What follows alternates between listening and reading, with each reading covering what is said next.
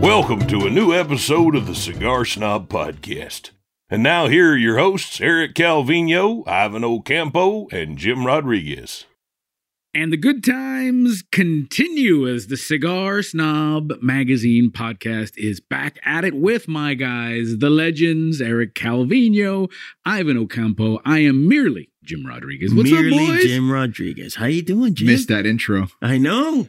So great to, so great to hear again. Good times, man. So listen, first of all, I've, I, I, you know, I've got to, I'd be remiss. Happy anniversary. Ah, thank you, man. Thank fifteen you. fifteen years and going. La quinceañera, right? That's right. That's right. A debutante. Uh, but, uh, it's, man, you missed a hell of a party. I know. I know. I know. You know, the judge said I had to, like, you know. Yeah. One more weekend with the, with the ankle bracelet. One more weekend, and that's it. And I'm good. I'm good. So I'm, I'll be ready for sixteen. I'll be ready All for right. Sweet sixteen. All right. So no, no, man. Time. Thanks. Thanks for calling it out. Yeah, man. No, Cigar Snob Magazine, the best, the best. And we've got some good times here on our uh, Cigar ma- Magazine, but Cigar Snob Magazine podcast. We've got a great. Great smoky treat that we're going to get into oh, yeah. with our friends at Drew Estate. And I feel like I, I got my ascot on because mm-hmm. we're going to have some single malt scotch. Yes. Uh, right.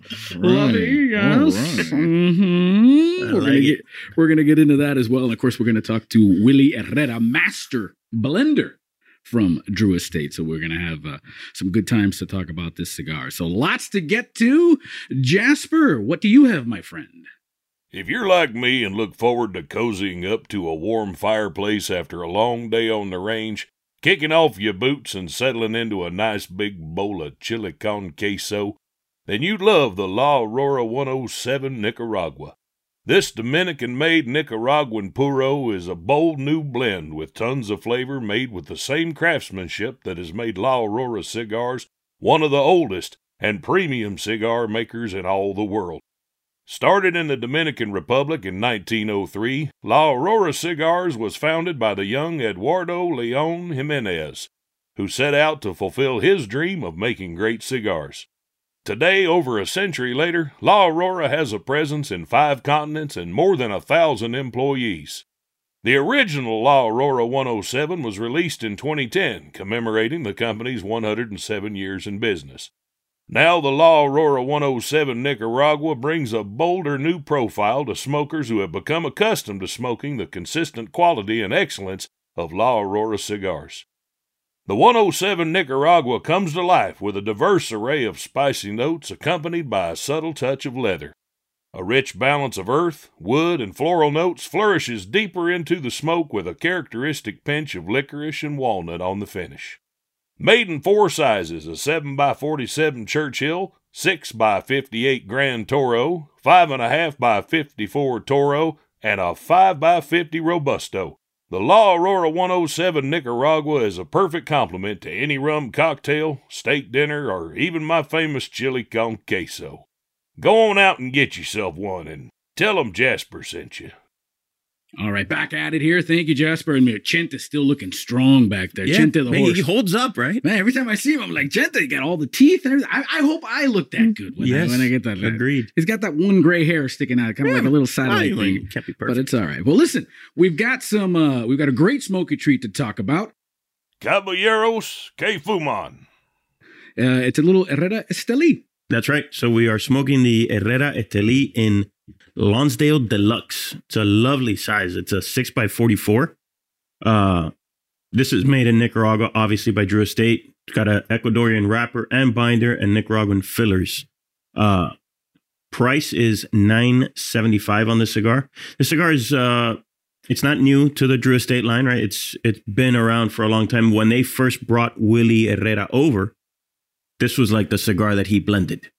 And and the idea was to make something that was like in Willie's style, right? And Willie grew up uh, rolling cigars at El Titan de Bronce here in Miami, Little or, Havana. Or El Titan de Bronce. As the, yep, yep, as the non-Spanish speakers say, El Titan de Bronce. I, I, I get it. So uh, at El Titan, th- they made very Cuban-style cigars, right? And so this was what he came up with.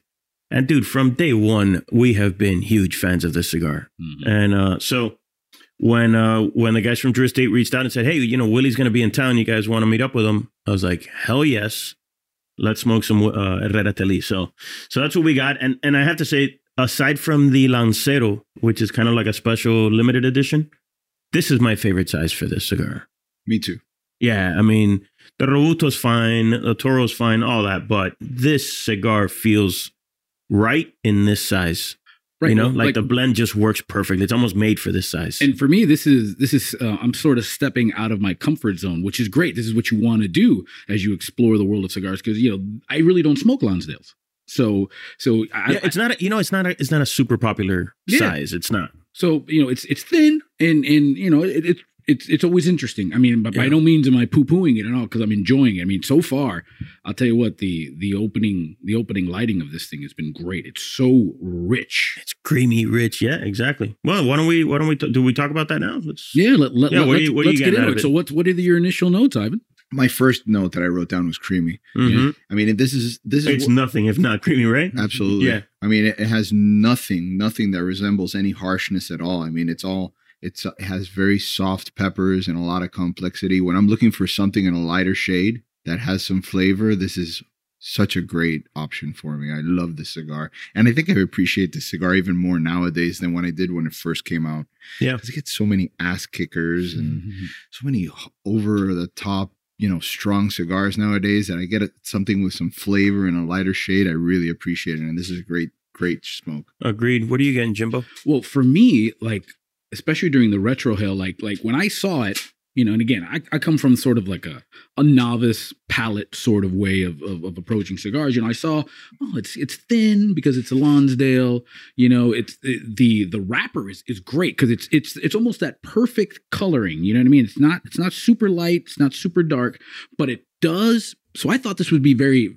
a very light cigar in terms of, you know, it's not going to have much of a punch to it. And then it's obviously so creamy, so it's very welcoming. But then during the retrohale, you can really sort of get into the muscle. Look at this guy is professional retrohaler now. I'm trying. I'm trying. I owe it all to you I guys. Like it, but like you, know, you can really get into the into the into the guts of it. Into well, the real, what's into- funny about what you said is that I think that that is the exact idea of this cigar. Is there is some pepper back there. Mm-hmm. There is some spice.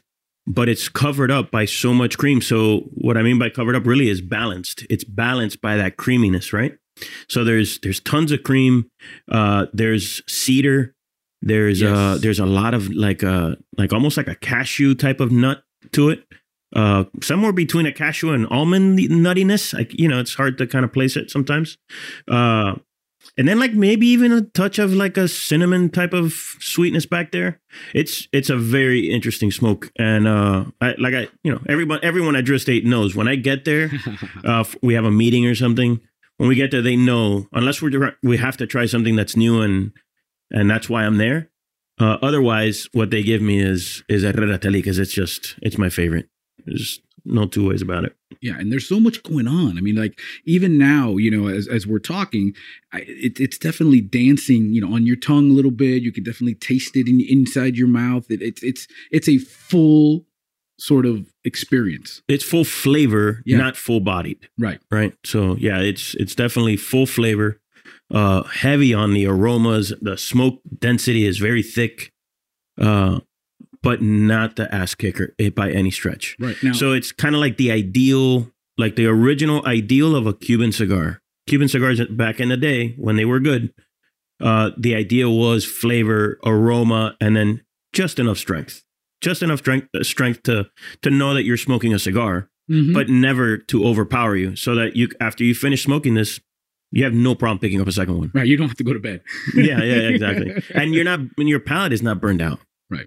And so that's that's kind of the idea of this cigar. And it's super, I mean, it's extremely well executed in that way. Yeah. And then just me, because, you know, I love the labels. I love the bands. Very classic. Yep. Very classic. It doesn't really, you know, it's not it's not gaudy. It's kind of got, you know, kind of a little, kind of a, a, a darker gold. And then the the Herrera Estelí by Drew Estate in, in all caps red. Yeah. Very, so very simple. It gets the message across. Yep. I, I love it. I love it. Ivan, how you doing with that thing? It's burning perfectly. It's yeah, it's it's doing amazing. It's it's I've got a nice even burn. The the ash is nice and compact.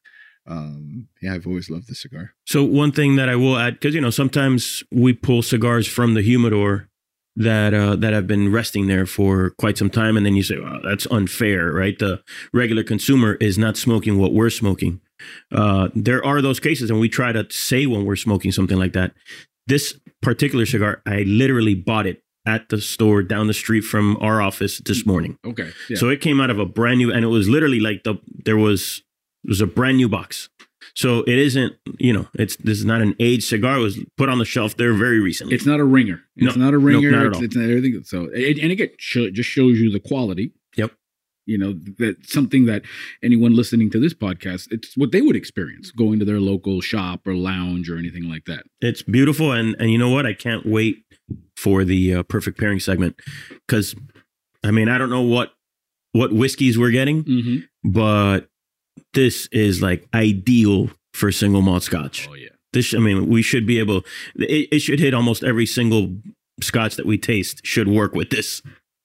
I love it. I love it. All right. So now we're going to get... Why'd you look at me like that? I was thinking coffee. You were thinking coffee? Yeah, yeah. Coffee you said, but yes, absolutely. With the single single malt Scotches, it's going to be perfect. Se te enredó la lengua. I know.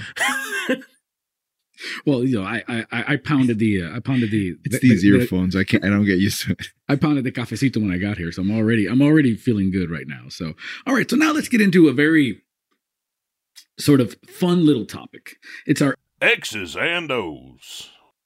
And we're going to talk about etiquette. And mm-hmm. I don't know if you, if you guys have ever saw the movie uh, Miller's Crossing, but there's no. a gr- there, there's a great, for, it's one of the great underrated Coen brother gangster movies. Okay? Oh, you've uh, seen this? Albert yeah. Finney, Gabriel Byrne. And the beginning of the movie, it, it fades from black and you just hear this really, you know, mobster looking guy go, ethics. It's all about ethics. And that's kind of what we're going to go into this etiquette here about bringing your own cigar to a cigar shop or a cigar lounge.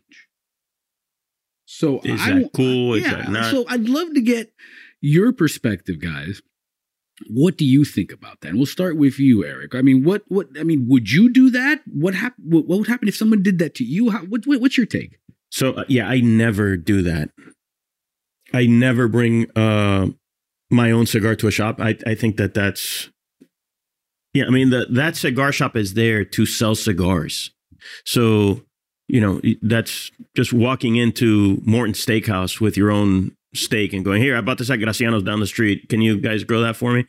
You know, no. So I don't do that. I don't, I don't like it. I don't like when I see people do it. I think it's not cool. Uh, I know that there are some shops that, that have some sort of like cuttage fee or something right, like that. Right. But, um, but yeah, it's like, what's the reason that you're doing that?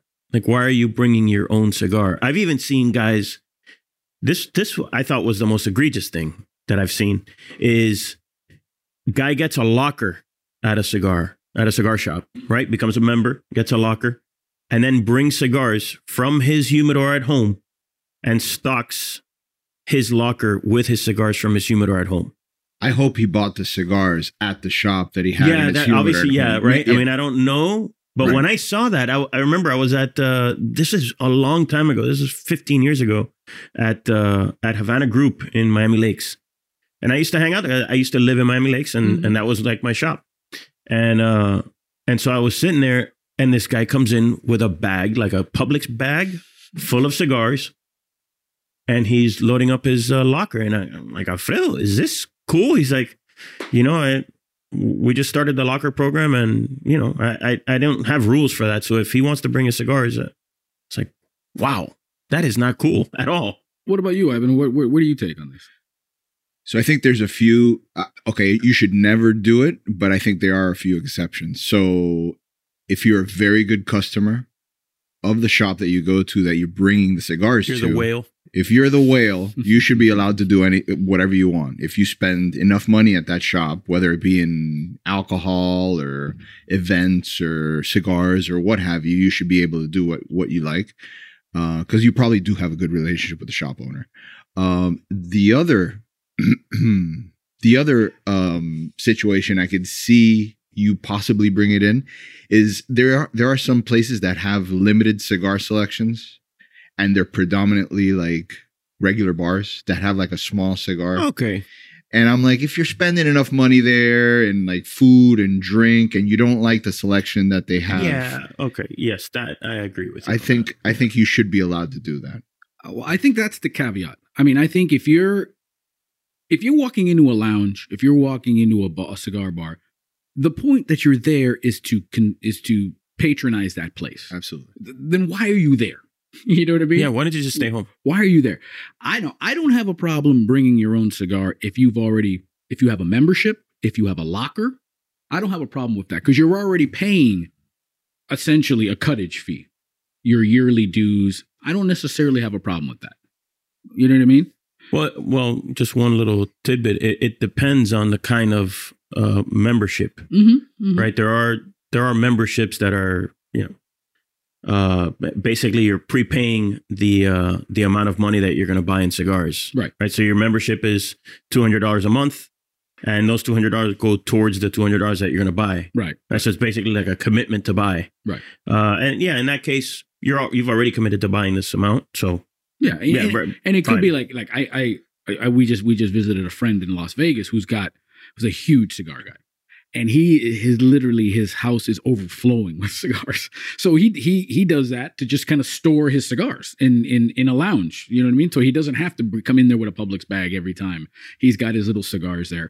So yeah, I think we're I think we're in agreement. But there's also just kind of like part of the community, part of you know yeah. you, you don't want to be that guy. And, and and then I guess the question is, how do you handle that? Yeah, and and I think that really these cases that that we're highlighting here are probably more exceptions. The majority of the cases is a guy who is not a regular at the shop, who doesn't spend a lot of money at the shop and walks in with a cigar and off the street. Sure. Right. That That's the majority of the cases that that that's the egregious one. Right. That's the He's bad one. Kind of guy, hey, do you got any Cubans in the back? Yeah, exactly. He's that guy. Well, nine times out of ten, the, guy, the cigars that the guys bring into the shop are Cubans. Mm-hmm. Right. They're like, oh, well, I can't buy Cubans here, so I bring them. Like, well, how does a how does a store keep their lights on? Yeah. Cuba doesn't pay the store. Right, right. Well, there's nothing worse than than to bring a cigar into a shop that they sell at the shop. No, no. I, no, that's forget it. Forget it. You're out. You're out. Go smoke outside. What about like in, in our in our world, uh, you know, we go to events. We go to a lot of events. I was at an event this past uh, Friday. And, uh, you know, the event is for a particular manufacturer. How mm-hmm. do you feel about those scenarios where you've got like the event that I was at was uh, Aging Room. Uh, Rafael Nodal was there. And I, I happened, I walk into the shop, I run into a friend of mine from high school. Hadn't seen him in over twenty years. Yeah. Uh, and so I see him, hey, how's it going? Blah, blah, blah. And he's smoking, smoking a different brand. I'm like, Oño, Oscar, what are you doing, buddy? Like, uh, this is a Aging Room event. Why aren't you buying? He's like, oh, I didn't, I didn't even realize it was an Aging Room event. But, uh, but that's something that we think about because, because, uh, you know, we're in this business in the cigar, and we, we obviously work with all of these cigar companies. So I, I'm always, especially like, if it's an Aging Room event, I'm smoking Aging Room. If it's Christoph, right. it's Christoph. Yeah, if it's, you know, it's common sense, right? Yeah. Well, but, well, I'm but, guilty. Yeah, but this guy, this that's exactly why I wanted to bring this up. In Vegas, I went to a uh, a trade show event, and I happened to be smoking another cigar at another uh, cigar manufacturer's event. By the way, at this kind of event, they give you dinner, they give you drinks, they give you they give you Amigo. cigars, they give you everything. And this guy, Amigo. no, no, this is the best part. I'm, I I go like this, and all of a sudden I turn around, and the event photographer is there and takes the picture of me and the group holding up the cigar like if it was an ad, and I'm like, oh my god, and I was like, listen, you have to delete that picture. It cannot see the light of day. Absolutely not. And it's usually, it's, it's not, not you, it's usually like, listen, I'm not supposed to be here, so you need to delete that picture. But this is like, I'm not supposed to be smoking this here. Yeah. Nah, I mean, or, or, or the guy who comes uh, to an event and starts passing out cigars.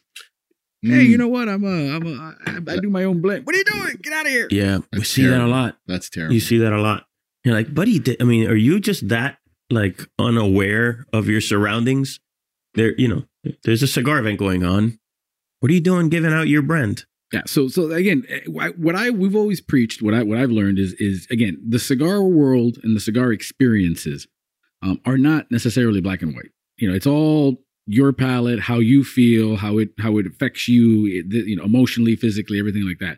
But there are some things you just don't do. Yeah. You know, you you can't be doing that. And, you know, support your local shops. You know, support your you, you know your your community, your your neighborhood shop. That's the whole point. That's why they're there. You know what I mean? Yeah, I'm. You know, I'm glad you brought that up, because from the very beginning, when we started the magazine, the idea was that we would not talk about online retailers. We would not talk about all these other things. We would talk. It would be all about the brick and mortar shop, because in my view of of the world, or I should say, in our view of the world, if the brick and mortar part of this business dies, then it's just a slippery slope from there. We're we're on our way down. Sure. Because the the brick and mortar is the community center that sort of spreads the gospel of cigar smoking to the community. So once we lose that, then what we've got is whoever's buying cigars online, and it just starts to decline from there, because we need the brick and mortar shop, right? And the brick and mortar shop is where a lot of like exchange of ideas that you'll you'll find in any brick and mortar. You'll find guys from all different levels of society, all different races and creeds, and they're all getting along because they have one thing in common, is the love of a cigar. And so when you start from that point of commonality, then it's it's very easy to, to oh, okay, I understand where you're coming from, uh, someone who has a different uh, belief system. I understand where you're coming, because I know that you're not a bad dude. We both like cigars. You can't be a bad dude. Right, right. right. And so that that's kind of like... Uh, So you need that, and you need to support the brick and mortar. I know that online, I know that subscription programs are hot right now. Yeah, yeah. I know that online retailers, it's tremendous deals, but and it's okay to have those. I of mean, course, we're, we're not of saying course. we're not saying not to do that. No, no, no, not at all, not at all. Uh, but when you walk into a cigar, a local cigar shop, that's the idea. Yeah, help the place out, buy a cigar. Yeah, absolutely. Um, for example, I like to buy like wine or spirits online. There's a difference between buying cigars online and being able to go into a shop and try out new products. And as you said, start as a community, start discussing, you know what? Wow, look at this new Herrera Estelí. What, this is great. This is delicious. And be able to try new products and see what you like, as opposed to buying something on a rating system online and then just receiving it at home and then just saying, oh, yeah, this is pretty good or not. But being able to go in there and grab it with your hands and tasting it right on the spot makes a big difference. Yep. Yeah, and and I think I think the the beauty of subscription services are to try things you haven't tried before. Yeah, no doubt about it. So that way you say, hey, you know what, this cigar, I never realized this, or I never realized this kind of size. Like I say, you know, we're smoking the the Lonsdale right now. I'm not a Lonsdale guy, so I'm like, okay, good. This is this is a great opportunity to try that. And listen, a great opportunity for you guys to let us know what you'd like to to answer. If you have any questions, any any comments, if there's a cigar question you'd like answered, please submit it to questions at cigar snob mag dot com. That's questions at cigar snob mag dot com. And if we read and answer your question, what happens? You'll get a Cigar Snob swag pack. Oh, and those are much better than any subscription. Hats. Service. I don't know. Hats, shirts, yeah, stickers. Which, I got to get a new shirt. Uh, yes, you do. You've, uh, you've. I'm, I'm the incredible shrinking J-Rod. Yes, you are. Good stuff. Good stuff. And you know what's also good stuff? Villiger Cigars. Villiger Cigars, a brand synonymous with European style and sophistication, invites you to try the Cuellar Black Forest. Made at the famous Tabacalera Palma in the Dominican Republic, the Cuellar Black Forest is crafted using only the finest tobaccos, resulting in a smooth and complex smoke you are sure to enjoy. And what is it that makes the Cuellar Black Forest such a spectacular smoke? It's the highly sought-after Mexican San Andres tobacco it's beautifully wrapped in. Aged to perfection, the Mexican San Andres produces a robust amount of flavor while giving the cigar its gorgeous dark walnut color appearance and oily textured finish. Named after the majestic forest where Chairman Heinrich Villiger grew up near, the cigar is a tribute to the passion which is embedded in the long history of cigar making at Villiger Cigars. The Cuellar Black Forest. Go out and try one today. Indeed, haven't lost his touch. Indeed, indeed, indeed. And now, speaking of touch, it's time. Perfect pairing. Oh, yeah. Oh, Jas- yeah. The time has come. Jasper knows. He, he, there's always a little extra oomph when it comes to the perfect pairing. Jasper knows. Even Chente gave a little. Mm. And speaking of this, this we've got three caballos right here. We've got three single malt scotches. Tell me about it, Mister Calvino. So yeah, I don't, I don't know what we're drinking, but uh, we've got three single malt scotches that are uh, like that first one looks Nice and quite dark amber. Yeah, yeah you, like a... You're not getting the job with this one. Yeah, no, no, you're not. with, no. The, with, with this exam, you're, you're failing. Not getting the job. You're failing the exam on this one. It is quite dark. Uh, for those for, for those of our friends who listen, you, you you'll get that joke eventually. This is this is very dark, almost almost brownish. It is, it is uh, quite dark, uh, and but not a ton on the nose. I don't know about you guys, but it's it's kind of subdued on the nose, right? It it's, it's it fools you. It fools I think, you. I think that all that bourbon we've drank has burned all the uh, all, all my uh, nasal. Yeah, all my nasals. How is it, Jimbo? You tasted it. I haven't tasted it yet. Now, first of all, I, I will admit, this is my jam. I love Scotch. I love single malt Scotches. It, I know this is this is this is my world, and this, by the way, he put his sexy voice when he said that. Oh, he, he did. This, this oh, is my boy, jam. He, did. he this related those. These Scotches. This, my friend, this this is where I get I get again. I gotta the I gotta, love juice. I gotta reach out to to, to Jay. Well, one leads to the other apparently. But, almost, but uh, came out my nose. Your nasals, your nasals. My nasals got reburned. You cannot retrohale the Scotch, okay? Do not retrohale the Scotch. Um, this this is this is a Jason Jackson special, the the radio voice of the Heat. Oh, Shout yes, out to our yes. boy Jason Jackson, who, who starting his new gig there. Yep. Um, yeah, this is so smooth. This is this is delicious. Now now the question is, on its own, I love it. Now, I'd love to see how it how it uh, pairs with the cigar. So, Ivan, how are you doing with this? You just took a puff of your Herrera Estelí. How's it how's it treating you? So, I think it brought out a little bit of the peppers in the cigar. I don't know if like killed the creaminess. Yeah, it, it, it, what it, that's what it did is it almost like cut the creaminess out. I wasn't. I thought it was going to do go the too. other direction. Me too. And it actually made it a little bit more flavorful and and potent, and fuller. Yeah, yeah, it feels uh, definitely. I, I completely, as you were saying it, I was like nodding my head, like, "Yep, it's yeah. much more peppery now." Yeah, this this these two. This is Scotch A. This is a steak dinner. Yeah, this is this is a steak dinner at your favorite place. This is this is, gosh, this is so good. And yeah, and, and it's I hate nice. to, and I hate to be like you know. The recent, you know, the, the recency bias here, but the, the so far this is like, oh my god, the bar is already so high. I mean, it's curling my toes. I love it. Okay, all right. You need uh, you need some time alone. You you want us to leave? A wet rack. No, I'm like the upstairs neighbor. I, I I like to share. It's okay. Okay. Mm. So there's a lot, what I'm getting a lot of on the nose with the with the whiskey. Is the wood. And so based on on the color of this whiskey and the amount of oak that I'm getting on, on the nose. Oaky, very oaky. White oak.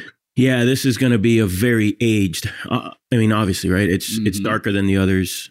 Uh, and it's so oaky on the nose. This is this has got some time on it. It at least it it tastes like it and smells like it. Yeah, and and you and you nailed it, Ivan. It totally brings out that that the peppery. It really brings out the heavy hitter. Of, of of the cigar, yeah, a little bit of uh, of citrus and maybe a touch of vanilla in the in the whiskey as well. As uh, you know, as you taste it a little bit more, like your second, your third sip, you can start to taste. Now you you gulped it, no, but no, uh, no, no, there's still there's there, there's still a fingernail in here. There's still, but yeah, there, there's definitely some uh, some other complexities to it. I have to say that it it's delicious. It, it is good, oh, yeah. but it's it's.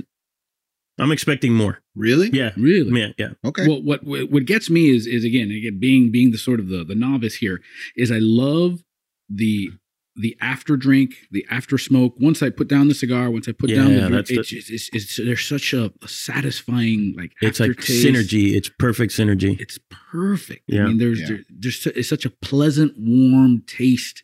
I mean, it's it's it's it's beautiful. It's beautiful. All right, so that's A. Sorry, B and C. You guys yeah, got a lot fact, to you guys got a lot to follow up to here. All right, so let's let's go with B.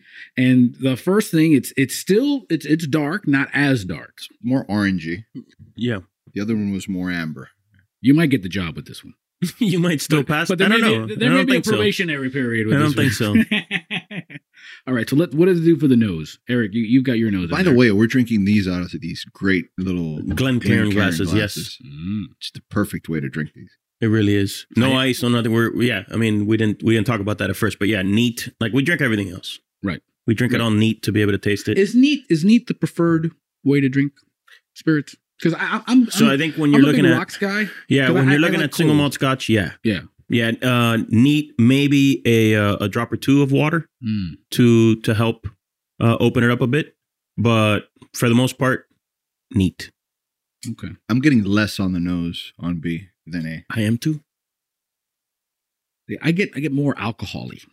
It's not as it's not as. caramelly, yeah, yeah, but I, I, but but for the the alcohol for me tends to dominate anything. Oh yeah, I mean, one. in comparison, A is a rock star, and this guy is a this guy plays at a local dive bar. This is a cover band. No, no, no, no, we're not going to say that. No, but it's it's no in terms of like flavor intensity and and yeah, this is uh not not for me. This is again, we don't we don't know what these are, but. This is more in line with like a uh, Johnny Walker, Johnny Walker Black Label, flavor-wise for me. While the first one was a little bit more aged, uh, maybe I don't know something, yeah, with more age to it. But this this is more like a Johnny Walker Black age statement. Would it be fair to say, without how is it with the without insulting with the anything? Is, would it, is this more of a mixer? I, it, it feels like a mixer to me. Even though it's it's it's a little blasphemous because it's a single malt single scotch. malt scotch, yeah, it should but not I, be a mixer. I, I, I, it almost feels like I get a lot of alcohol on this. Yeah, that, that it kinda, is. That kind of kills it's hot. kills it's, the taste and kills kills the experience a little bit for me. In comparison, it's hot. Like right. if we always have to, uh, we should try and and uh, talk about this whenever we do these tastings. Is that we're comparing these three things blind, mm-hmm. and you know you're gonna like one more than the other. And so when you have that frame of reference of we just drank something very good and then now we're drinking this thing and, and it doesn't taste quite as good, let's say. Uh, if you drank this by itself and you didn't have the frame of reference, if you just walked you would, in and had like, that, you'd you probably would, be like... You you would like it, absolutely. Exactly, yeah. Absolutely. And, and so th- there's a there's a thing to note there, right? right the right. frame of reference that it gives you when you're tasting one after the other to the other uh, is important and it should be noted. And by the way, that's why we do the ratings the way we do them. When we do the ratings in the magazine, we taste the same kind of cigar and the same size cigar together and it gives us that frame of reference. So sometimes... something starts off with a certain score and then you keep tasting the other cigars and you're like, ooh, wait a minute. No, no way. This is what that should be like. And, you know, and then you kind of, mm-hmm. you adjust it because the frame of reference is what gives that to you. And, and, that's, uh, and that's what kind, uh, kind that I was referring to when I said the Black Label. So I always have like this mental, like when I'm drinking scotch is like, I try to compare it to like, if it's middle of the roady kind of whatever, I, I compare it to like a Black Label. Whereas if it's, Not not bad, but like on the lower end of flavor, I'll compare it to like a Dewar's White Label, you know? So I have that mental, if I'm just drinking here, we can do it one to to each other. Yeah. But if I didn't have anything, I'm like, okay, what is this? What is this compared to? So how is it doing with the cigar, Ivan? So you're taking a puff right now, and now you're going to go in to B.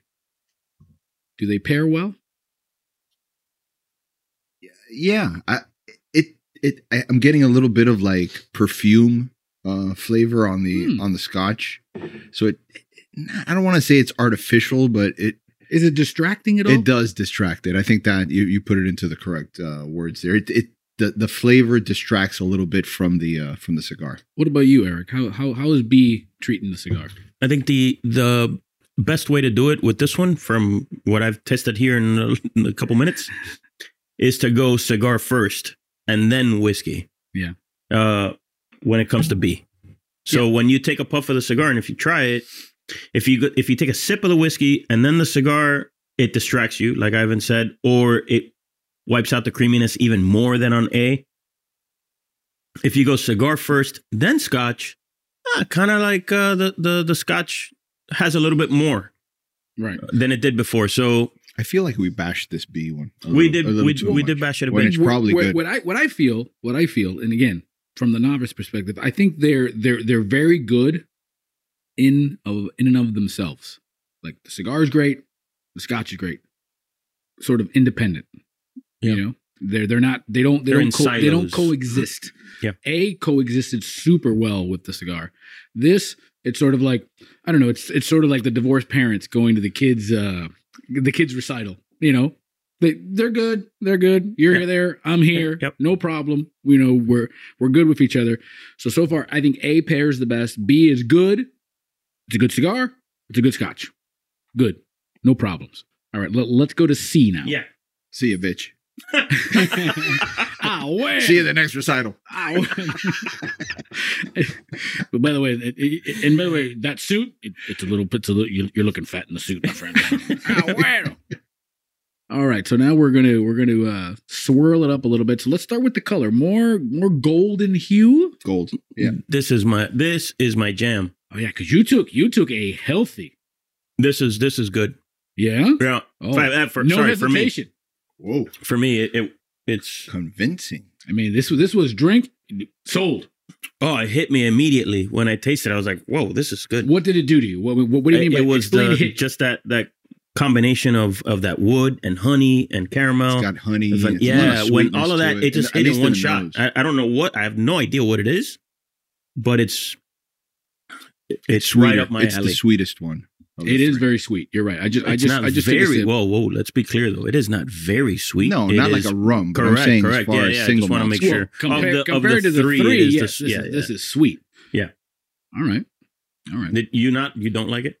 Well, I'm I'm I just took I just took a, a, a sip of it, so I want to see how it plays with the cigar. So now that it's, I, I want to let it sort of sit in my palate because what I do, what what to me the experience is what oh, happens oh, after I drink it and after I smoke the cigar. What does it do in my palate? That that's yep, what I'm yep. waiting for.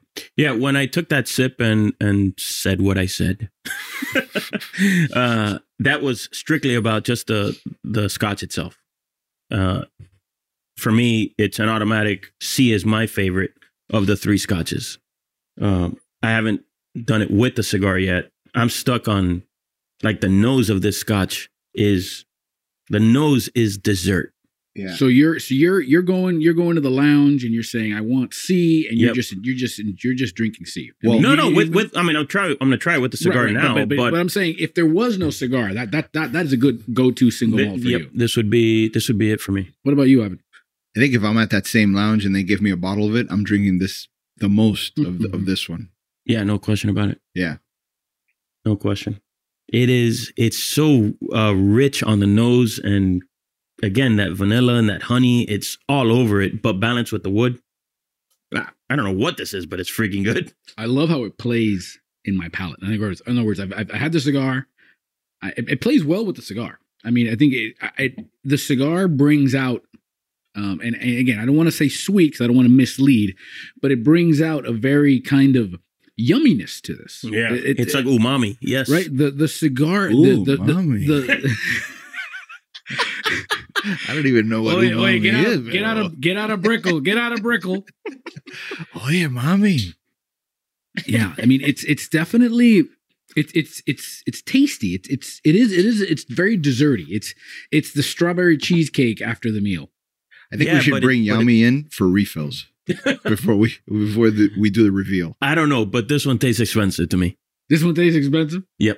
Oh, man. Well, because it so the... Well, let me put it down before I break it. No, so the the difference is, is that... Is this the Michael Jordan single scotch? Oh. No, but no, the difference is the reason that I say it tastes... And I could be completely wrong, obviously. I have no idea what this is. So uh, it tastes like every bit of liquid in there is contributing something. Mm-hmm. In other words, it doesn't feel like there's filler. There, there's no, there's no, there's no, there, there isn't something just hanging out right. and just, just being a scotch. No, everything is bringing something. Like when you take a sip of that, that, this is for me again comparing it to things I've had before. This is more like a like a Macallan, like a like an expensive Macallan that I can afford. Yeah. yeah. uh, Yeah, it's so the so B B tastes to me like not to go back and, and beat a dead horse, beat, beat a dead bee. Gente, gente. But uh, but B feels like it's just it's it's hanging out. It's yeah, I'm a scotch. It's I'm, a, it's, I'm here for you. Yeah. It's a blue collar, everyday good scotch, single solid, malt. Yeah, yeah, solid. Nothing wrong with it. you know, you know, and then A, a working man Scotch. Yeah, A's got more flavor, more, but not enough intensity, uh, and not enough fullness to to kind of get me over that edge. That's why when I tasted it, I said, I'm expecting more, especially with that, like the dark, how dark it was. I, th- I think it has the fullness. I, I, it was missing some of the sweetness though. Yeah, yeah. It's, it, I, I think you're right. And so C brought everything together. And, and again, there's no wasted, there's no wasted motion. Mm-hmm. You know, mm-hmm. that like that's what I mean by C. It's just everything about it is good. From the from the new guy palate, what I what C seems to be like, we just got that promotion. We just, let's celebrate. To me, this is an, an end of the night, you know, something really good just happened. Let's enjoy this thing. And it really kind of brings, it kind of ties everything. It's the rug in Big Lebowski. It ties, it every, ties the room together. It ties yes. the room together, my yeah, friend. Yeah, it ties yeah, everything together, you know? Uh, yep. Yeah. All right. And, uh, and now with the cigars specifically, take a sip of that Scotch and then go to the cigar. Man, it's it's it is it's like an ideal pairing. It, it makes the cigar uh, going, more like in. even like toasty. That that and it's a, it's a note that wasn't there before to me. Yeah, they all. By the way, they all cut out the creaminess to a certain degree. Yeah, they all do. Uh, but but this one brings out more. Uh, new notes that weren't there before, which for me is like a complimentary type of pairing. I would call this, I would call C, if I gave it a name with the cigar, I would call it victory. Victory. Victory. This is like victory. Accomplishment. This is, this is, yes, I did it. Sorry, that's Scarface. I don't know why I went Scarface. Well, depending on which side of the fence you are, that's victory too. But you know, that's it. No, this is Johnny Drama. Victory. All right, yeah. so so let's so let's sum it up right now before we do the big reveal. I think we know where I'm at. So you're you're C. You're C. I all am entrenched. I'm with you. You're, I'm Char- with you. You're, you're Charlie. You're all about Charlie. Right? Yeah, yeah, yeah, yeah. And you, my friend, I'm you, with, Ivan. I'm, I'm with Eric on this. Well, I'm going to I'm going to break away, Ooh. and I'm going to go with Ooh. A. I'm going to go with A because like here's that. why. C Lone is a, wolf. C is a celebration. Ooh. C C is victory. C is victory. C is like and expensive. A, a, hmm? And expensive. I, I can taste it. I'm and, telling you. And that's why for me, for me, this is like you got that promotion. You got that bonus, things, something really important happened to you. The and parlay and, hit. And your, yes, yeah, yeah. That three team, forget that, that five team parlay hit at, at twenty-five to one. You hit this thing right here. But me, I'm going to go with A because A is an experience. A is, it could be Tuesday. It could be Wednesday and the Heat won, or your favorite baseball team, you know, came back from three games to one. Mm. Mm-hmm. And you know what? To me, a for me, a and and and this particular cigar, the Herrera Estelí, a there is a symbiotic dance. Okay, okay, they it, they're, they're in lockstep for me. So I would go with A, and both of you guys go with C. Yep, because you, you guys you guys do mo- a lot more victories. You know, they, no, no, no. so no, no but again, about that. again, by the way, by ba- the way. Sorry, oh, here we speaking go. of Raider talk. No. Okay. fifteen-year anniversary party. Yep. The Blue Label being poured at the end of the night was... Ooh. That was victory. That was victory. Yeah, we we drank uh, we drank the Blue Label with uh, with a Montecristo Epic twelve, the Epic Blue. Indeed. Can I can I get a redo? Can I get a, like a little mini party, a little mini fifteen, fifteen and a half anniversary? Hey, Blue Label at a party is no joke, yo. No, yeah, no, th- yeah, thanks to to Altadis for making that happen. Whoa. Altadis brought yeah. the Montecristo and the Blue Label. Uh, well, and you, that you, was you know a me, Monte, home run. Montecristo's my guy. Monte yeah, Monty. Monty's my guy. Monty, you know, I'll even go, Monty is my girl. Monty's my, Oh, Monty's, Monty's a girl Mon, now. Mon, well, you know, She's the Mon, Countess of Mon, Montecristo. Monty is, is the one, Monty's the hall pass. Uh, Monty's okay, is the okay. one, you know, we all have all our, our hall passes. Okay. Monty's my, that's it. But you're, again, what you're talking about, let's be clear, is Casa de Monte Cristo. Yes. Yeah. Yes. The, the, the cigar lounge. I was totally lost. That is, yeah, that, I know that you is, were, I know, that, but, that, but I hooked them up with... Uh, and and sh- shout out to David out David Chidi, yep. Oh, my God. That is that is becoming a, a boxing tradition in Las Vegas. Yeah, yeah, yeah. So. David is an awesome guy. Uh, I've known David. David was the like assistant sommelier at uh, at Bouchon in the Venetian. Le Bouchon. Ah, oui. Le Bouchon. And I was there on a trip with Matt Booth. Uh, back man again, like probably thirteen years ago, and uh, and we did a dinner there, and that's where I met him. Right. And we stayed in touch because we go to the, we go to Vegas every year for for the trade shows. And so I'd see David every year, and we start, you know, we developed a friendship of just like, you know, uh, he would recommend some wines there at, at Bouchon, and we'd have a great time. And uh, and then he went from Bouchon to Casa de Monte Cristo at uh, Caesar's Palace, and he's the guy there. So if you stop by Casa de Monte Cristo or Montecristo Cigar Bar at Caesar's Palace, say hi to our friend Epic. David Chidi. And, and, if, the, and if, there's the a, if there's a big fight in Las Vegas, you'll find the it, it's become tradition. You'll yep. you'll find a big boxing contingency there every Friday night. But before yep. you go, stop at the Total Wine. Yes, off the strip. Yes, you know this is a Total Wine segment, right? Yes, it is a Total Wine segment. Of course, of course. I'm kidding, guys. I'm all down right. to B. I'm just that's all I got left. That's right, what I'm so, drinking. All right, let's I, get left, Yami I, in here. I left me some Abe. Let, let, let's get Yami here to do the big reveal. All right, the big reveal's coming up, and here's Yami. Hello, hello. Well, here we go. A is the Dalmore, mm-hmm. B, the Balvenie, mm-hmm. Caribbean and cask. Oh, Caribbean cask. Sorry, I didn't write that. C, the Glenmorangie. The Glenmorangie a, Nectar d'Or. What a great lineup! The what A, a is forty percent alcohol, B forty-three percent, and C forty-six. So go get some lunch now. Well, first of all, anytime the word nectar is in any sort of uh, alcohol, nectar wins. Nectar wins. Uh, all right. So I'm going to just read those back. So the Dalmore twelve, that was your choice. That's my jam right now. Jimbo. Uh, B was the Balvenie Caribbean Cask fourteen-year-old. Which I absolutely love. Yeah. And love we it. beat the bejesus out of it. I love that but thing. Here's, here's but here's the thing. Here's the thing. But the lineup is incredible. The right? lineup is solid. The and lineup then, is really and good. And then C, I knew was expensive. The Glenmorangie Nectar d'Or. It is. That thing's awesome. It's outrageous. The minute good. you said nectar, eh, that, that does it. I mean, nectar of the gods right, right here. Yeah. So this is the, yeah. the Sauternes cask finish, which is why you were getting all that honey and all that. Mm-hmm. My sure. God, that's good. Right? I'd never had that the blind. Ascot, the ascot is off. I, I knew I knew that was a right bank. Uh, a right barrel. bank, huh? Bordeaux, yeah. Yeah, for sure. That thing is so good. So good. Now I know. So I know let me we, let me give you. Mm-hmm. Sorry, real quick. Sorry, Jim. I'll give you the uh, the alcohol levels because that, that's relevant here.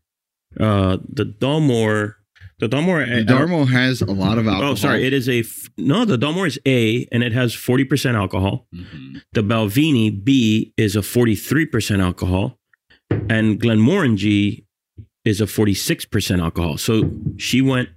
Thankfully, she went up in intensity, so that's good. Uh, yeah, really, just a tremendous lineup here. It's very hard to pick. This is Murderer's Row. Yeah, this is the twenty. This is that's the nineteen twenty-seven Yankees. If you're a baseball a, fan, right? Well, now. It's a pretty solid, pretty solid lineup. Yeah. Thank you, Total Wine. Thank you as for al- putting that together. Holy smokes! As always. So listen.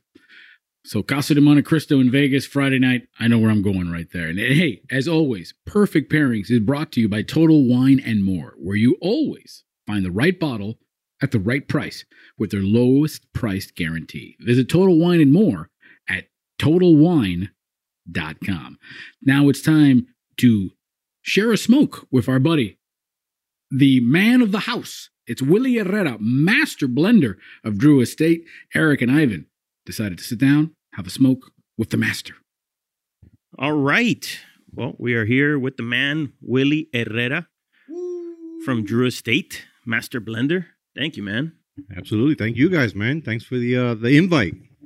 Always a good time. Well, they told me you were in town. I was like, all right, then we got to get this guy in. So let's take advantage, huh? Yep, yep. So let's just like jump right in, right? We um we talked to a lot of blenders. We talked to a lot of these guys, and it seems like um like every blend is almost like a child, like they don't have a favorite, which is, I always find that kind of funny. Like you ask a master blender what his favorite blend is, and he can never answer it, right? So so let's make that question, but framed in a different way. So let's say that you uh you had to like be hospitalized and you're you're away from cigars for a month.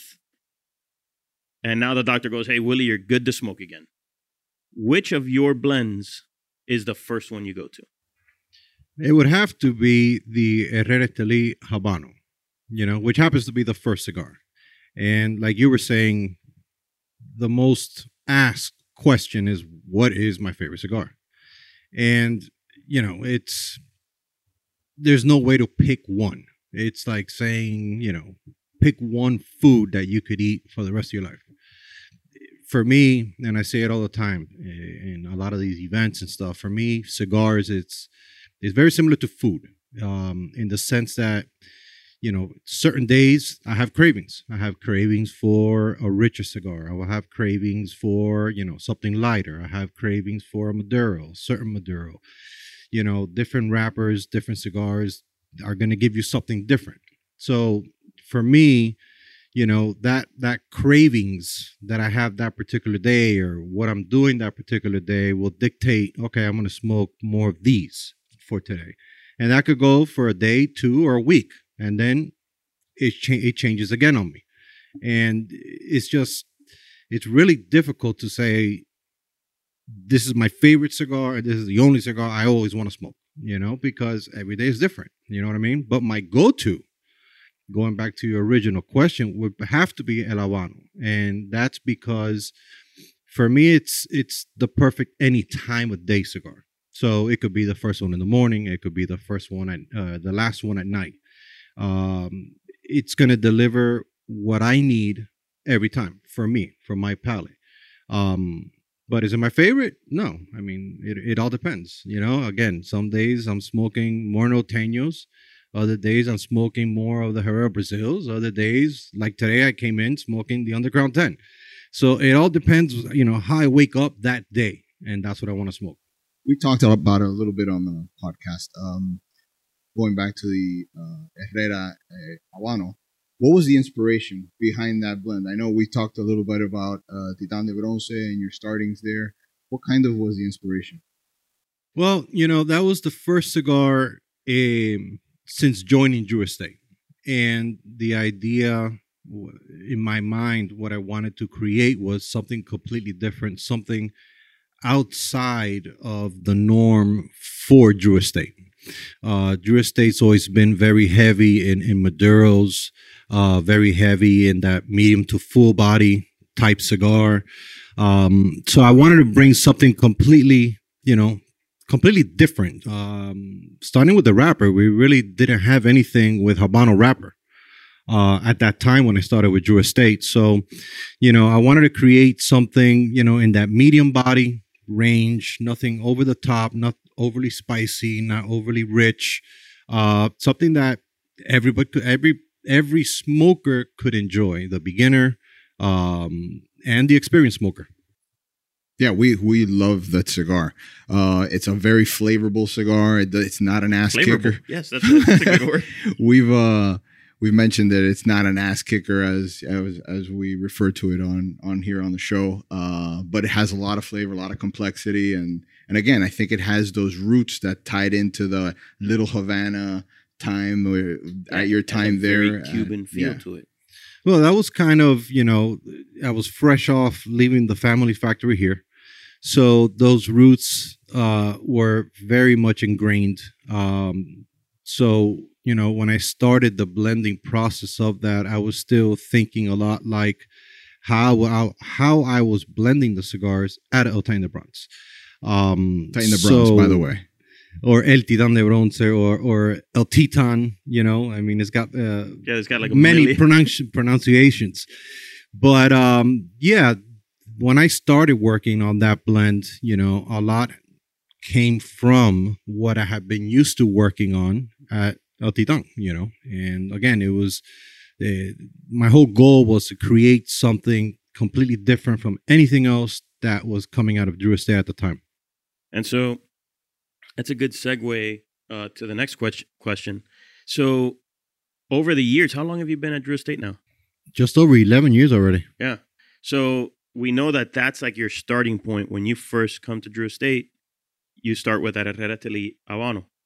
And so today you've blended, I don't know how many blends for Drew Estate, but it's a, it's an untold number. But uh, so how would you say that, what's the biggest difference between Willie eleven years ago and Willie today, the blender? Not not personally. We've, oh. all got, we've all gotten heavier. Your beard's gotten longer, but a little yeah, wider. Man. A little wider. Def- yeah. Definitely aged, man. That's but, for uh, sure. But from a blending perspective, what's different? You know, just learning to work with the vast variety of tobaccos that Drew Estate has and has attained throughout the years after me joining Drew Estate.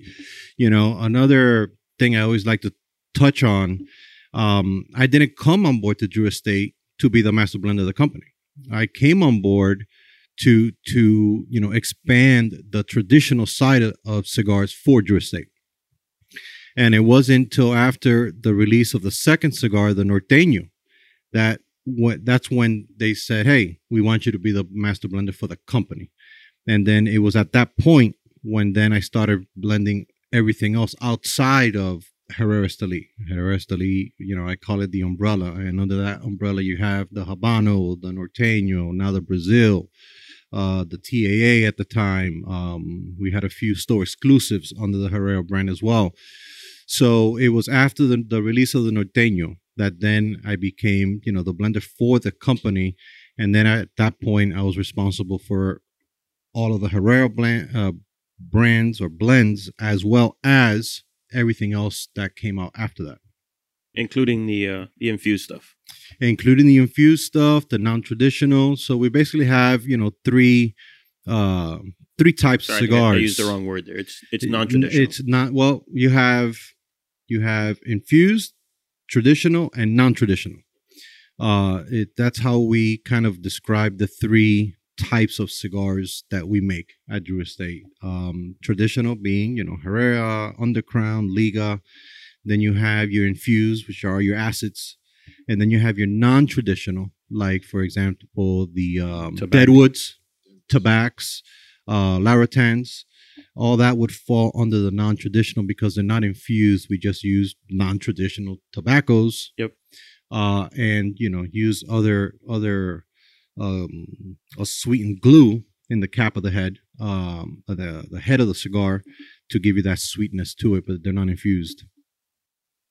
Cool. And so, uh, what do you what do you feel like? Just changing gears here, but what do you feel is the like workhorse tobacco varietal that Drew Estate uses most? Right. So is that like a Criollo ninety-nine? Is it a uh, You know, it's or, not... It, or is there none? Is there so th- many tobaccos that you guys work with? Well, th- there's basically, I guess, two answers to that. So, Nicaraguan tobacco for sure, but yeah, not specific country. To one seed type. So, it's not specific to Criollo. It's not specific to Corojo. It's just Nicaraguan tobacco. It's definitely what would be considered the workhorse or the tobacco that we use the most in Drew Estate in all of our blends. Um, but now, are there any blends that don't have Nica tobacco? No, they all not have, a single one, right? They all have Nicaraguan tobacco. Um, we incorporate other tobaccos together with the Nicaraguan. Sure. You know what I mean? Yeah. Um, Dominican tobaccos we're starting to incorporate a lot more. Actually, when I uh, started working on the Undercrown Shade, which was the first cigar. Since becoming the master blender of the company, um, I requested some Dominican tobacco. And that was really the first time we started using or incorporating Dominican tobaccos into our, our premium lines. So now, you know, we have a huge library of Dominican tobaccos um, from, you know, different growers, different seed types, uh, different regions in the Dominican. Um, you know, and everything else we've always used, Honduran, Brazilian, Nicaraguan. Yeah, I wasn't I wasn't planning on asking you this, but now that you brought up the Dominican tobacco, what is the, in your in your view as a blender, what is that key difference when someone says, well, what's the difference between Nicaraguan and Dominican? I have my answers, but I'd like to hear what you say when someone asks you, oh, this has Dominican tobacco, so what should I expect from that? So what are the things that in your mind you picture, okay, th- yeah, this is Dominican, or maybe when you smell it or when you taste it, you go, yeah, this is Dominican, whereas this is Nicaraguan. What is that like key difference, you think? You know, for me, it's definitely that that intense richness that Dominican, that Nicaraguan tobacco gives you. Um, there are plenty of very strong and, you know, as as they say, ass-kicking Dominican cigars. But I think with Nicaraguan tobacco, you, you get this this intensity, this richness, this depth, uh, this spiciness that you just, I don't find in Dominican tobaccos. Maybe I haven't tried all of Dominican tobaccos yet, but to me, it's definitely, you know, definitely richer, stronger uh, tobacco out of Nicaragua compared to, to the Dominican. Um, I love to blend with Dominican tobaccos. Um, I think it, it complements a blend very well. Uh, it adds, you know, almost a floral note, a different type of spice compared to to the the, the Nicaraguan spice. Um, it's it's just great tobacco to, to to blend with. For me, I I love it. Yeah, I I always uh, when people ask me about that, I always refer to Nicaraguan tobacco as having like an easy strength, an easy intensity. Like you don't have to go so high up the plant to get it, right? That's my You know, for, and again, I'm not a, no, I, you've forgotten more about tobacco than what I know, but, uh, but I'll tell you that, you know, for, for Dominican tobacco to get to that level of strength and intensity and maybe spiciness, but not spiciness with harshness, you have to climb up the plant. Whereas with Nicaraguan tobacco, to me, you can get it middle of the plant. You yeah. don't have to get all the way up, you know? So, so I, I refer to it as easy strength now. So talking about tobaccos and that that kind of thing leads me to talk about the uh, what is it called? The factory floor edition. Mm-hmm. So let's uh, let's bring this puppy out. So we're all smoking the uh, the Undercrown ten, and so the Undercrown ten was released. And in addition to just getting a normal box, you can also get this factory floor edition. Right. So let's uh, well let's talk the, about the, that. What, the, what is The what cool, is special about this? The cool thing about this is, you know, you've never, at least I don't remember seeing a box, you know, where you incorporate basically the guts of the cigar. So what we decided to do was, you know, incorporate in the box the tobacco library. And we re- refer to it as the, the library because we basically rolled um, a tabaquiao, which is the cigars that are in here, um, which, by the way, is the way that I'll taste new tobacco once it comes into the factory.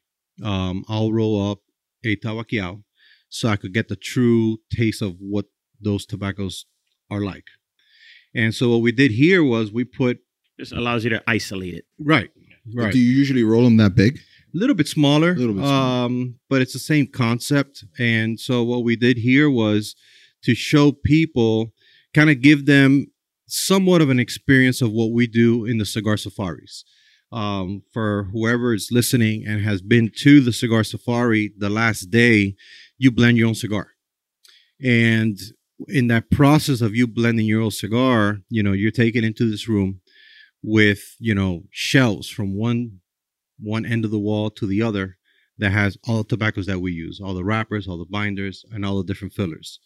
And then you smell, you feel, uh, you burn all these tobaccos and, and get the, the aroma uh, that these tobaccos give off. And then that gives you an idea of how, you know, what to use, which which Ligero to use, what Viso to use, do I use from Brazil, do I use from Honduras, so on and so forth. And so the cool idea with behind this was for people to smell uh, all these individual tobaccos and then smoke the cigar and see if in that aroma, you know, as they're smoking the cigar, if they pick up any of these individual notes that they got from this library. Yeah, I thought it was uh, I thought it was beautiful. I mean, it's a beautiful presentation and a, and a brilliant way to allow consumers to, again, isolate mm-hmm. that uh, that aroma, where it comes from. Mm-hmm. Um, and so... How about a little walkthrough on this one right here? Yeah, yeah, yeah. That's a good point. That's a good point. We should talk about it. We haven't. So on, on the regular show, we were smoking the Herrera Estelí Habano, And uh, and for this segment, we busted out the Undercrown ten because you walked in smoking one. So, right. Uh, so, yeah, let, let's talk a little bit about what we're getting, what you're experiencing with this cigar. Well, you know, like with this cigar, you know, it was something that was coming off the heels of an established brand, you know, very similar to when I was working on the Liga ten-year anniversary. So it's very different when you're creating or releasing a brand or a cigar under the same name of an existing brand. Uh, for Liga Privada, you know, that's that's our halo brand. Everybody knows Liga Privada, you know, what's that, what cigar that is, the Liga nine, uh, the T fifty-two. And so for Undercrown, you know, it's also another one of our halo brands. So I I went into this project together with the team uh, in Nicaragua on, all right, we need to we need to work on another Undercrown, but like I referred to the Liga ten, an Undercrown on steroids. Uh, much richer, much more in depth, much stronger, um, but very smooth at the same time. And so that was the concept. And, you know, Undercrown, as as the listeners know or might not know, you know, it's it's it's a cigar that was blended by the team, by, by the floor, you know, because, you know, they essentially said, hey, you know, we have a shortage in Liga Privada. You guys got to figure, figure out something else to smoke. So they came up and they created the Undercrown. So we, that was for them to smoke. For them to smoke, yeah, because yeah, just to clarify. They, they were just, you know, they were smoking too many other Ligas. And so when we started this exercise for the Undercrown ten, you know, I worked very closely again with that same team that worked on the original Undercrown. And we just went back and forth, back and forth. And, you know, I had a blend in mind. They smoked it. They tweaked it. They gave it back to me. And we just went back and forth like that, man, until I really enjoyed it. They really enjoyed it, you know, and, you know, it's the rest is history after that, man. Yeah, I think I think you guys nailed it. I mean, in terms of, of the Undercrown, the original Undercrown, but as you say, on steroids, this is it, right? The sweetness is mm-hmm. cranked up, yeah. right? Uh, but it's not overly sweet. So it, the sweetness is cranked up, but everything else is cranked up with it. Right. So you still do get that the pepper's there, that earthiness is there. Mm-hmm. All those, it's so really well done. You you brought that essence of Undercrown and you just cranked it up to eleven. That was it. That and was so, the that was the idea. You yeah, know, really well done. I we've one. Well, you can you can probably yeah, see it in that box. The box is pretty empty, and that's not my first one. So uh, yeah, so well done on that. Uh, and then the other one that that I thought was noteworthy to talk about today was the the H ninety-nine, the Liga H ninety-nine. Yep. So I thought that had a cool a cool story to to that rapper. Well, so you want to talk about that? Absolutely, man. So that's that's a cigar that, you know, was born without it really without having a, mother, a plan. No. You know what I mean? um, and I'll tell you the story, and that's probably one of the coolest stories about this cigar is, you know, they tell me, okay, we're, we're, it's a ten-year anniversary of Liga Privada. And we need you to blend something for, for that. And so, you know, I had been a little over a year at that point working on the blend, and nothing, nothing was making me happy. Nothing was good enough to fall under that Liga name. And so right after that, or right around that point, we get samples of tobacco. One is the, the wrapper that's on this here, this cigar now, the H ninety-nine, which was a, a Corojo hybrid. And then we had also gotten samples of a Criollo hybrid. Now, these are both hybrid samples that were being grown by the farmer that we get, the Connecticut broadleaf and the Connecticut stock of Habano that goes on the T fifty-two.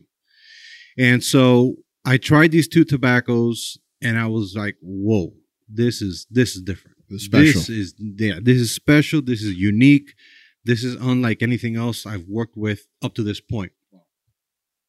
So at that point, I started incorporating those two wrappers on different blends.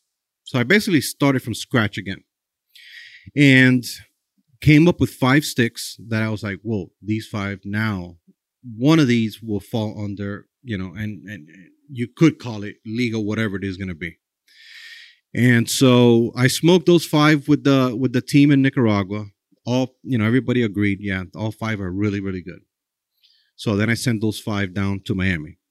And then the same thing happened. They couldn't pick one cigar. They ended up with two. How, for, big, how big is this panel, by the way? Eh, well, in Nicaragua, I have a team of about seven people, six, seven people. And then here, there's another team, probably like five, between five and seven people here in Miami. And so the same thing happened. There's like this, you know, overwhelming consensus of they're all really good, but there's two that are exceptional and for very different reasons. And so what ended up happening was, for whatever reason, the, the they chose one. The stronger one had the Criollo wrapper, the Criollo hybrid. That became the Liga ten-year anniversary. Then the other had the Corojo wrapper, which is the H ninety-nine. Um, that became the H ninety-nine. And it, w- it was just a much more refined blend. Uh, it was a sweeter blend. It wasn't as intense and as spicy and as bold as the Liga ten blend. Um, but yeah, man, it's it's funny because, you know, my intentions were never to work on two different cigars. You know, two different uh, brands that we wanted to release. The idea was to release one cigar, one blend for the ten-year anniversary, and we came out with two. So that's uh, that's how this baby was born. That's which is my favorite, story. By the way. That's an incredible story. It's like, hold on, we just found something here. Let's make it happen. Yeah, no, and and I think that, you know, if I'm being honest, I like this one better. That it's it's you know, I joke around. And I tell people, you know, I blended this one with this particular wrapper more for my palate. Uh, I'm not a big, heavy, smoking guy. You know, I'm not I'm not big on the, you know, kick your ass, smoke yeah, one cigar a day. I smoke multiple yeah, cigars exactly. a day. So I want to be able to, you know, enjoy every single one. And so I kind of, this blend was more of like for my palate. And, uh, you know, I'm really happy how I came out, man. It's a beautiful cigar. Yeah, I think that that's, uh, we talk about it every now and then on the show about like that that Cuban sensibility. Uh, you know, traditional Cuban cigars are not meant to wipe you out. It, they're meant to be had like almost like chiclets, you know? You can, you, you do, when the flavor's done with that one, you move on to the next one, you know? Uh, and so, and I think that, you know, that that's kind of when you're in the cigar business, you tend to smoke like a traditional Cuban cigar smoker because, you know, we smoke so many. So uh, so let's jump over to uh, the X's and O's question that we had on the show. So on every show, we do uh, we do an X's and O's. Sometimes we get technical, sometimes we don't. But I figured that for this one, since we were going to talk enough about technical stuff with you, let's let's address kind of like a social X's and O's issue. By the way, this seems like a sports broadcast, what we're doing here with the microphone. So X's and O's is X's very O's very appropriate. Apropos, yeah. So, uh, so it's about the the etiquette of of smoking cigars and walking into a cigar shop with your own cigar. Uh, and so, how do you feel about that when you're in a store and someone walks in with a cigar off the street uh, and doesn't end up buying a cigar and just sits at the lounge, enjoys the lounge, enjoys the company, but doesn't buy a cigar? Uh, that's a huge negative, man. I mean, you got to support the store, um, you know, whether it's, you know, for a game or you're going to meet somebody there, you got to support the store, you know, and, you know, if you're smoking a cigar, like me, I wake up with a cigar. And so chances are I'm going to walk into a store with an already lit cigar. I'll leave that in my dash. You know, I put it on the, in the, uh, on the windshield there. And that's my little holder. And I walk in and I buy a cigar. You know, um, or at the very least, you know, if you don't want to put that cigar down um, because, you know, it's so good or you just lit it right before you got there. Yeah, you don't want to just burn it. You set it down, you go straight into the humidor and you buy one, you know, so you already have your cigar that you're going to follow up with. But yeah, sit down with a cigar and just enjoy the company or enjoy the T Vs and soak up the A C and not buy. No, that. That's, That's not, not cool. cool. Yeah, not not cool in our book either. Uh, are there any situations where you, as a blender, uh, are put in a in a funky situation in that way? Like sometimes, I know that there's times when we walk into a cigar shop and we don't make cigars, but we review them. And so here, especially in Miami, there's always a guy who owns a small startup cigar company. We're like the Nashville, you know, for country music, we're, we're the Nashville of cigars. Uh, and so we'll walk into a store and a guy will immediately, hey, why don't you guys, can you try this and let me know what you think about it? You know, what kind of review would that get? You know, what kind of rating? Um, and so have people put you in any funky situations like that when you walk into a cigar store? Uh, I wouldn't say funky situation. I have had multiple times, you know, um, that happened to me that, you know, somebody's working on a new line or somebody's working on, on a new cigar, or whether it's a newcomer or an existing company that they're releasing something new and they, hey, man, I want to know what you think. Um, you know, kind of the weird, the weirdness of it, I guess, would be, no, put down whatever you're smoking and let light this one. So, no, man, let me finish what I'm smoking and then I'll smoke. You know what I mean? But no, it's, you know, I enjoy people giving me cigars. Um, you know, I love I think cigars. We all enjoy people I, giving us. By the know. way, how honest are you? No, I'll say it, man. This I sucks. Mean, but yeah, I, I won't say it sucks, but I would say, look, man, I didn't like this, I didn't like that, and and I've done it. I've done it with, you know, uh, personal friends that are in the industry that have sent me cigars, or I've reached out, hey man, I saw this on social media, whatever, what is it? I haven't seen it down here yet. And then next thing you know, I get a package in the mail, and then a week later, hey, what'd you think? I was, ah, well, you know, this, that. You look, I, I I'm gonna res- respond to them the same way I want people to respond if I were giving a sample to somebody. You know, I don't want everybody to tell me, oh, it's great. No, tell me the truth. If it sucked, tell me why it sucked. What, you know, what did you find? Because if not, I won't get any, any better, and the cigars won't get any better. So I view it the same way when it comes to when people give me cigars. You know, I'm going to give them the feedback like if it was just a regular consumer, you know, so they could either make adjustments or know what to do different and and make a better cigar. You know what I mean? I want everybody to make great cigars because that gives me more cigars to choose from to smoke. Yeah. Yeah. I feel the same way. I, I always, uh, I always try to give as accurate yet respectful feedback as possible, because if you're giving it, if you want my opinion, right. if you want my true opinion, I'm, I'm going to try and give it to you. Right. But some people are not ready for it. Well, you mean, you yeah. know, if that's the case, then you shouldn't be giving out samples. You know what I mean? Yeah. Um, you know, the reason for you giving out samples is to get feedback. To so that you get better. Yeah, from people you respect, whose opinion you respect, of course. So, you know, I'm going to give my honest. I'm not going to, you know, everything's not going to be great. I mean, sh- a lot of the stuff I do, there's a lot of turds, you know what I mean? And a lot of people don't see them because they never make it out of the factory. Yeah. But there's a lot of bad ones, man. A of lot course. Of bad. Not everything you put together is great. Of course There's not. a whole lot of bad ones in there. Yeah. Not all home runs. No. Oh, no, but you've managed to... There's uh, a lot of strikeouts, man. You've managed to put together a, a couple of singles and a, and a few grand slams. So, yes, sir. Uh, congrats on that. Congrats thank on you. your success. You. And and thank you always, man, for joining and, and being a... Man, you've been a, a part of this magazine one way or another for, yeah. for the fifteen years we've been around. Absolutely, man. So thank it's, you for that. Uh, you know, part of, part of the hometown, man. Home team. Yep. Yeah, we're a team. Home team it is, bud. So thank you again for uh, for joining us, Will. Absolutely. Thank Thanks. you, guys. Thanks, Willie. Always a good time with the master, Willie Herrera. And, you know, and again, when you're ten feet tall, you know, everything everything he says is gospel, right? You know?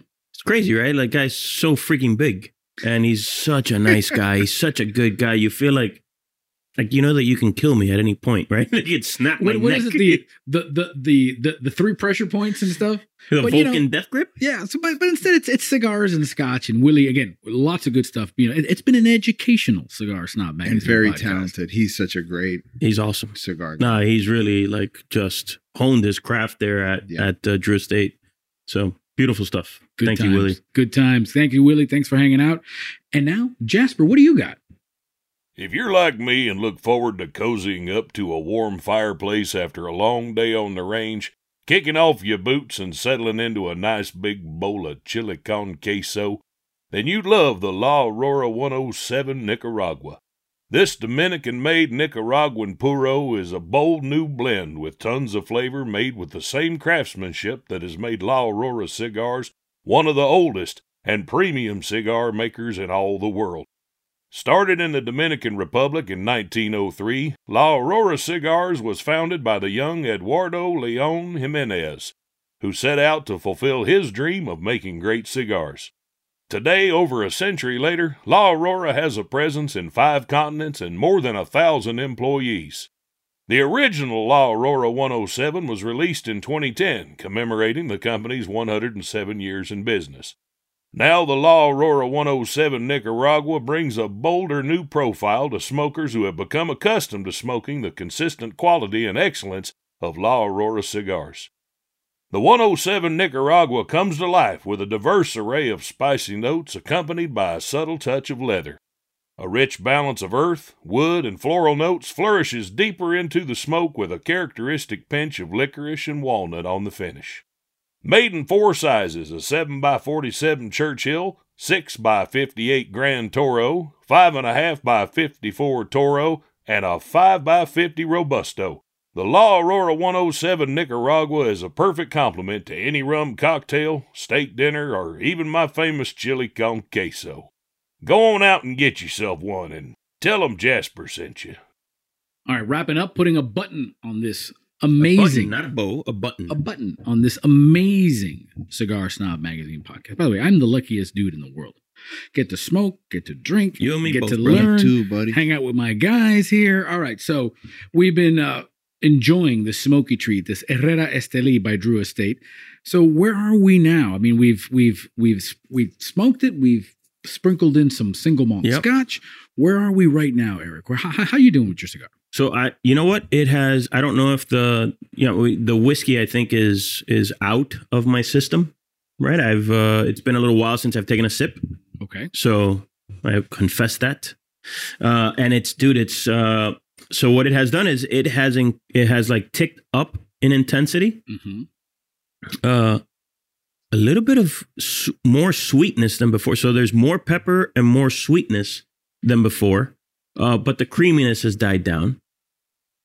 But um, again, it's just a, it's a, it's taken us on a on a ride, and it has been a wonderful, honestly, wonderful ride. I'm I'm really enjoying the smoke. Where are you? You're farther down than me. I know. I'm gonna roach yeah, clip this thing. I mean, this has been this is the perfect example of when I like a cigar, how I smoke it. I'll always roach clip it because I'm going to smoke this thing down to the little, little bit of nub that I can get out of it because it is so delicious. Yep. You're going to put and a K on it. It's going to be a, a knub. Oh my God. It's such a great pairing uh, with the scotch that we tasted. Uh, just by itself is such a great cigar. Um, it's been awesome. Yep.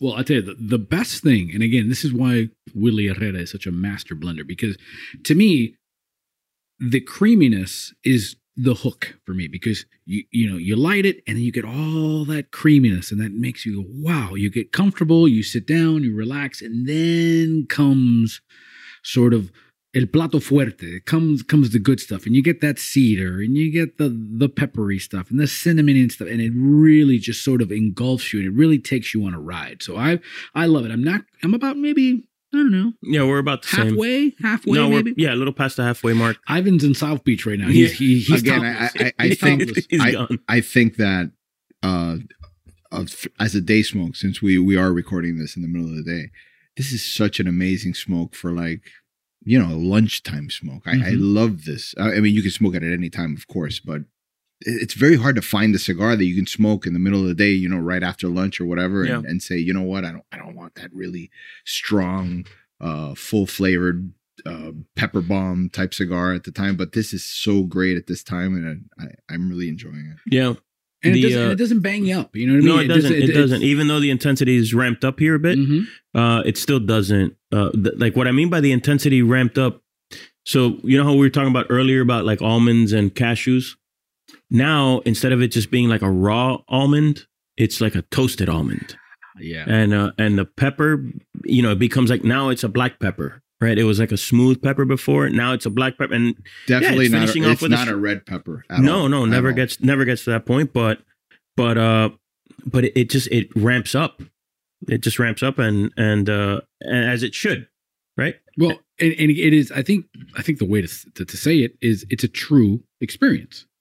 Yeah. You know, we talk about that a lot, and a lot of cigars, you know, deliver uh, an experience. But this, this has been since I've been with with you guys. This has been a total experience. Yeah. Again, what why I, I do like Cuban cigars, And this does come close to it. It, it, it gives you that experience that it, it, it, you said it earlier, mm-hmm. that it's it, it it's not going to overpower your palate, that you can't smoke another cigar. And it, you would say it just gives you enough flavor and strength that you can, you know what, you can light another cigar. Yep, after this. Yep. I love it. Sorry. So good stuff as always, you know, five stars as usual for anything Willie Herrera puts his hands on. All right. So now, what did we learn today, Mister Calvino? So I, I learned that, that... You have expensive tastes. That's yeah, I did learned. learn that I do have expensive tastes. I mean, I could taste that thing from the second, it, it, like I smelled it. Uh, but but no, more generally, what I what I did learn is how the single malt scotches knocked out the creaminess mm. of the cigar. I thought that was very interesting. That was like a, a thing that just kept... Every time we'd taste the scotch, uh, with this with this cigar particularly... it would knock out the the creaminess of it. So that I thought that was that was pretty neat. Like that was a, an interaction that was very noticeable. I think any novice can see that. Uh, if you taste one of these scotches with this cigar, you're going to notice it. Uh, and there were there was there were scotches here where I wanted to go the other way. Like, for example, the Balvenie, if I would go cigar first and then scotch, mm-hmm. I could keep the creaminess uh, of the cigar. And then, uh, and then enjoy the Balvenie in a different way. So I thought that was that was neat. Uh, so yeah, that's that's kind of what I learned. What you got, Ivan? I, I enjoy the original Herrera Estelí. After their, you know, they've come out with uh, different um, lines. Yeah, different extensions of it. Extensions yeah. that I've enjoyed equally. I, I still love the original. More yeah, not me. Equally. That's not true. You you enjoyed this much more. Much more. So, yeah, yeah, yeah. I think so. I mean, I can tell because of, like again, he's down to the uh, and they're all here. And you're they're all good. I mean, it, you're pinching that thing because I think they have one with the Brazilian and they and, do. They have the very, Brazilian wrapper. They have the one made here at Titan de Bronce. They have, but but the original, I still I still enjoy the most. Well, you know, they say out of the mouth of babes comes wisdom, and my kids are always bugging me about half birthdays. You know, it's a, you know, I'm, I'm twelve and a half. Yeah, yeah. So what I learned is I want to be part of the Cigar Snob Magazine fifteen and a half anniversary party. So all right. I think all we right. need we to have some sort happen. Of low key. And then, oh, you know, yeah. we'll bring the Dalmore. We'll bring the Glenmorangie. It's, uh, you know what? It's Glenmorangie. Well, listen, I, I know Glenn, you know, you know Glenn I, from, from way back. It's it's it's it's like, it's like John Daniels. You know, I call him I call him Jack. You know, I, I call him John. You know, you know. So, so I, I call him Glenn. Glenmorangie. Yeah, I always got a kick out of that because I used to always say Glenmorangie, Glenn. But then I heard a Scotch a Scotch man, a Scotsman a, say a Scotchman. It. The Piper is down. Exactly. The Piper I was, I was is waiting down. For the Piper, man. How, the did, Piper is how did it take so long to get the Piper out for this one? Yeah, this was this should have come out very early. But anyway, uh, yeah, when I heard a, a Scotsman say Glenmorangie, I was like, oh God, that's how you say that? We've been we here in Miami, we say Glenmorangie nonstop. Right? We don't. I think most people have no idea how to pronounce that thing. Well, as always, an experience here on the Cigar Snob Magazine podcast. And if you like the show, hey, give us five stars, write a review, always helps. Also, make sure to check out our YouTube channel. We've got a good amount of content up there that you may enjoy, you may dig, you may consume and smoke like a champ that you are.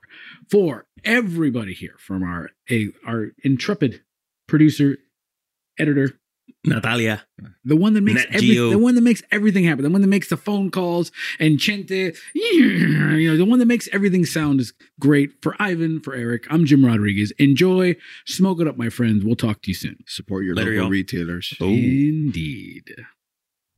You've been listening to the Cigar Snob Podcast.